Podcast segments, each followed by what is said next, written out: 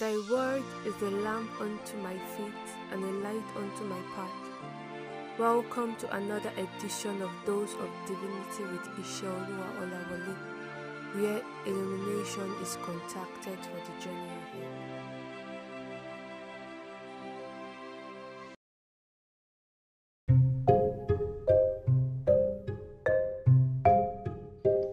Good morning, shall we pray? Father, we say thank you this day because you're God. Thank you for waking us up again. Be exalted in Jesus' name.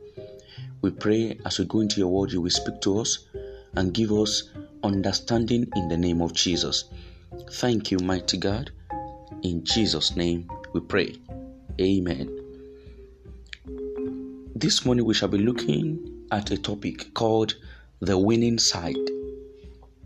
The winning side. First John chapter 5 verse 4. For whosoever is born of God overcometh the world, and this is the victory that overcometh the world, even our faith. Life is a mystery. It has its ups and downs. Life is a compendium of past events repeating itself in the present world, which may cause the fear of the future. As we know that this life has both positive and negative side. But let me tell you this. When we focus on the negative side of life, we tend to see oppression, depression, rejection, neglection, and we may feel dejected. But there is a positive side of life called the winning side. Don't be surprised when I say life is full of battle. But as a believer, we don't fight for victory, we fight from victory. Because we are on the winning side and we have the advantage, which is Jesus Christ. The only solution to oppression and all things found in the negative side of life is Jesus Christ.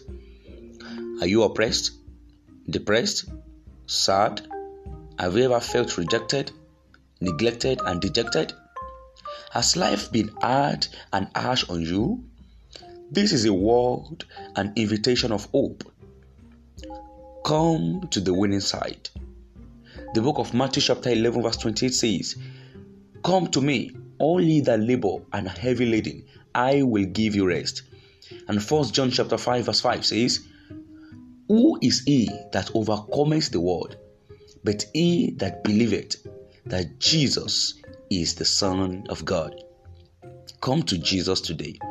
He loves you. Are you ready to surrender all to Jesus? Or you are passing through hard times now? You can call on Jesus you are on the winning side. Whenever Jesus is in the battle with you, you are on the winning side. Shall we pray? Father, we say thank you. I pray for everyone listening to this that you will grant everyone a consolation.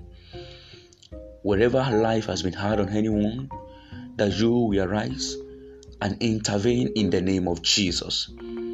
As we go this week, you will favor us. Our life is blessed. We are strengthened in our inner man. In the name of Jesus. Thank you, mighty God. In Jesus' mighty name, we pray. Amen.